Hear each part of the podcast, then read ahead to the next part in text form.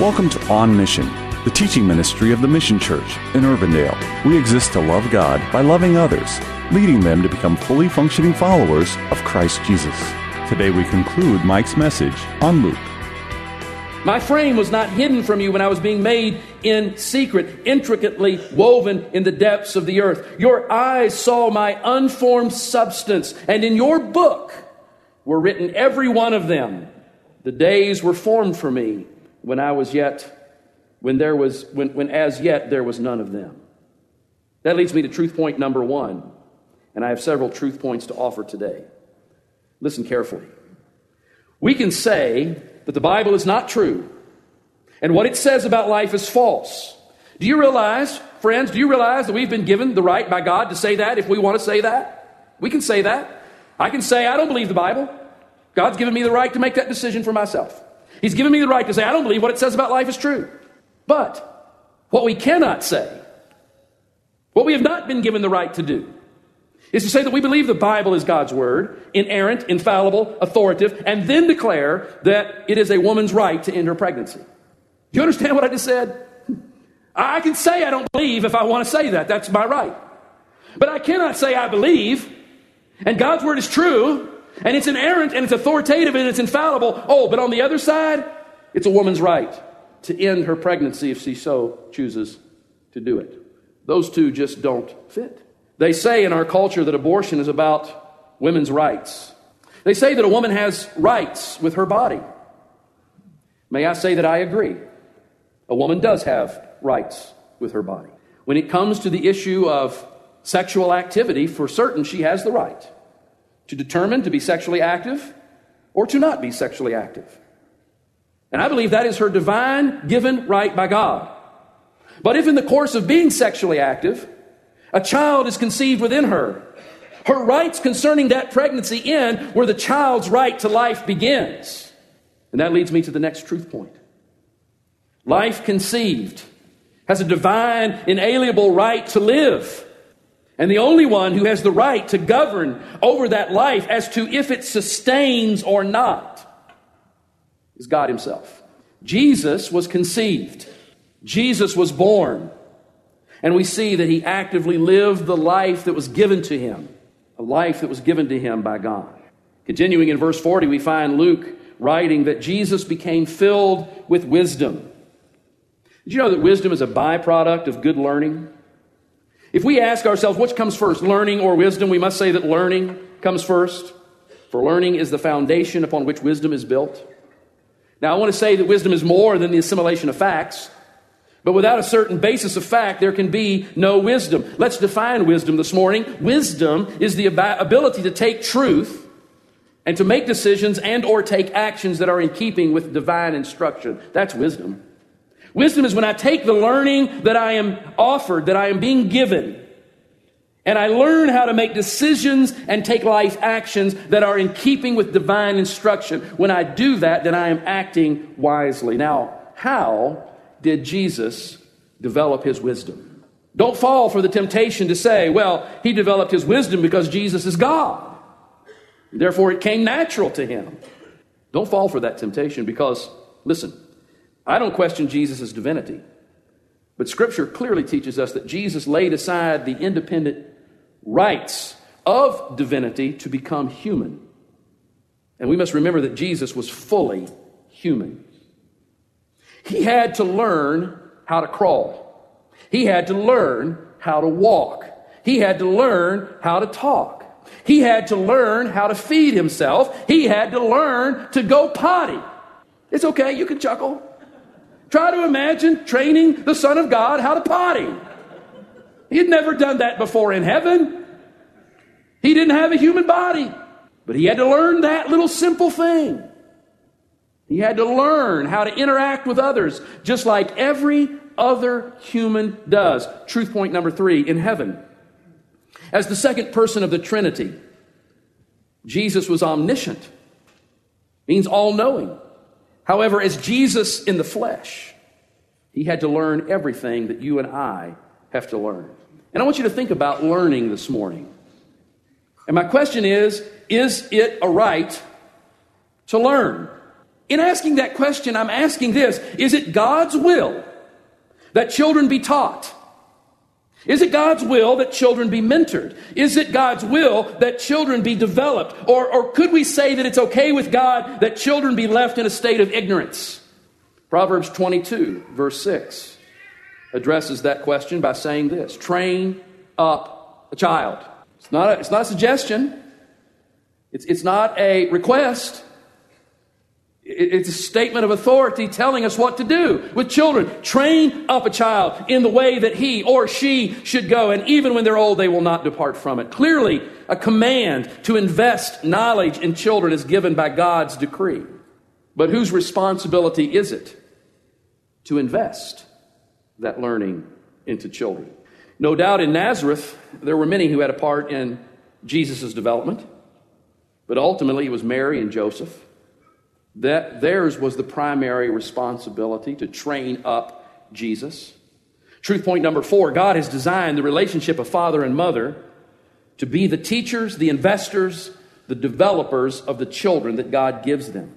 Others may come alongside, Schools may come alongside, churches may come alongside, grandparents may come alongside, community members may come alongside, but the right that God has granted each child to learn, the responsibility for that right is laid upon the parents.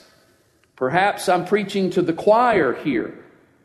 However, I have this check in my gut that says some in attendance today aren't part of the choir. So if you're not part of the choir, I guess I'm preaching to you.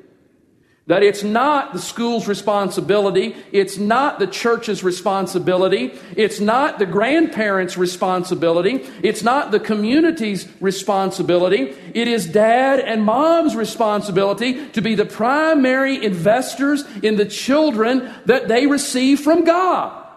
And please understand that if you have children, they have been given to you by God.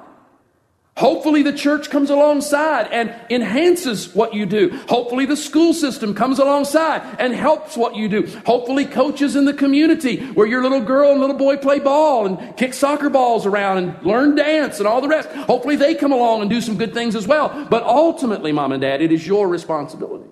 And learning is a right. And you're the gatekeeper of that right. Finally, Luke goes on to say this about Jesus that the favor of God was upon him. That is to say, that Jesus grew to know God the Father in a human way. Now, that's a tricky thought. Isn't Jesus God? Yes. But at the same time, he is his own independent person. And, and then he laid aside the independent rights of his divinities and he became a man. So, as a human, he had to learn about the Heavenly Father. He had to learn how to relate to him. And the scripture says that his relationship with the Father prospered and matured. Again, let us not yield to the temptation to think that because Jesus is divine, his knowledge of God was automatic. Truth point number five unlike any other child, unlike any other child, Jesus was sinless. But like any other child, he had to be introduced to the Father. He had to be taught about the Father. He had to exercise a relationship with the Father. And the point that I make here today is this is that Jesus had the divine right to know his heavenly Father, and I believe so does every other child in the world. The right of children, really of anyone, to know God is demonstrated to us in two ways. One is through creation, and the second is through the revelation of the Word of God, the Bible. Romans chapter 1, I'm not going to read it to you right now, but Romans chapter 1, verses 18 through 32, speaks about the testimony of creation a testimony that creation makes to all mankind about God's person and power. Did you know that God has decreed? He has decreed that the things that exist around us, things like the sun, the moon, the stars, the trees, the animals, other people, that these things would speak to us about Him. And they do speak to us about Him. However, as we discover in Romans 1, because of our sin nature, men usually reject that revelation. And we have a tendency then to create our own alternative reality. But it still remains true that creation itself speaks to us of God's existence, of His power, of His person. But even more than creation, we're blessed to have a written record, a written revelation of all humanity doesn't. But God has put the ability to know Him out there for public access. And that speaks to us that God wants us to know Him. Even from childhood, God has granted that knowledge of Himself be a right that each one of us have. Now, catch this if you would. Just because it's a right, just because the knowledge of God is a right, does not mean that it's easy or that it's automatic. In fact, there, there are several obstacles in this world that are constantly in play trying to keep us from being able to exercise and experience the right to know God. Not the least of which is Satan. Satan works very hard to blind the eyes of people. He works very hard to distract the minds of men and women, boys and girls. He does so many things in our world to try to pull us away from those things God has provided that we may know Him. But let's not put all the blame on Satan. Let us also understand that each of us has our own personal sin nature. And our own personal sin nature desires self knowledge more than the knowledge of God. So there's many obstacles that are in play. But praise God, not all is not lost. God has chosen to come into this world. He chose to come into this world in human form to bring real time, fleshly revelation of himself to us. As the apostle Paul wrote to the Colossian believers, Jesus is the image of the invisible God. For in him all the fullness of God was pleased to dwell. The greatest revelation of God there is is the person of Jesus Christ himself. And he has brought that into our world that we may know. So let me wrap up the message today with these thoughts. As a child, Jesus lived, now this is just from this very general statement that is made. Jesus lived the life that God granted him to live. He had a right to it, and he lived it. He learned. He learned all the things that a child must learn so that they can grow up to become productive adults in the world. I believe that learning is a right that God has given, and Jesus exercised that right. And finally, Jesus communed with his heavenly Father. Yes, Jesus, the Son of God, grew in faith. He grew in ability to walk with the Father, step for step, as the Father intended. Now, I ask, were these realities reserved for Jesus alone? Is the right to life, the right to learn, and the right to know God, was that just for Jesus and for nobody else? Or are they the Father's will for all children? And if life, learning, and knowing God are the Father's will for each child, does that not constitute a right that He has given to them? And what role do we play in that issue? Is it not our role to fight for life for every child? Is it not our role to fight for learning for every child? Is it not our role to work to see that every child have the opportunity to know God? It is my prayer this morning that God's Holy Spirit will bear witness in each heart of these truths, revealing to us how that we can do our part as the Spirit leads us to do these things to know, to demand, and to defend each child's right to life, to learning, to knowing God. This is On Mission. The Mission Church is located at 12001 Ridgemont Drive in Urbandale. To learn more about our ministry, visit our website at themissiondsm.org or call us at 515 255 2122. We gather for worship each Sunday at 10 a.m. We would be honored for you to join us. Have a blessed day, and thank you for listening to On Mission.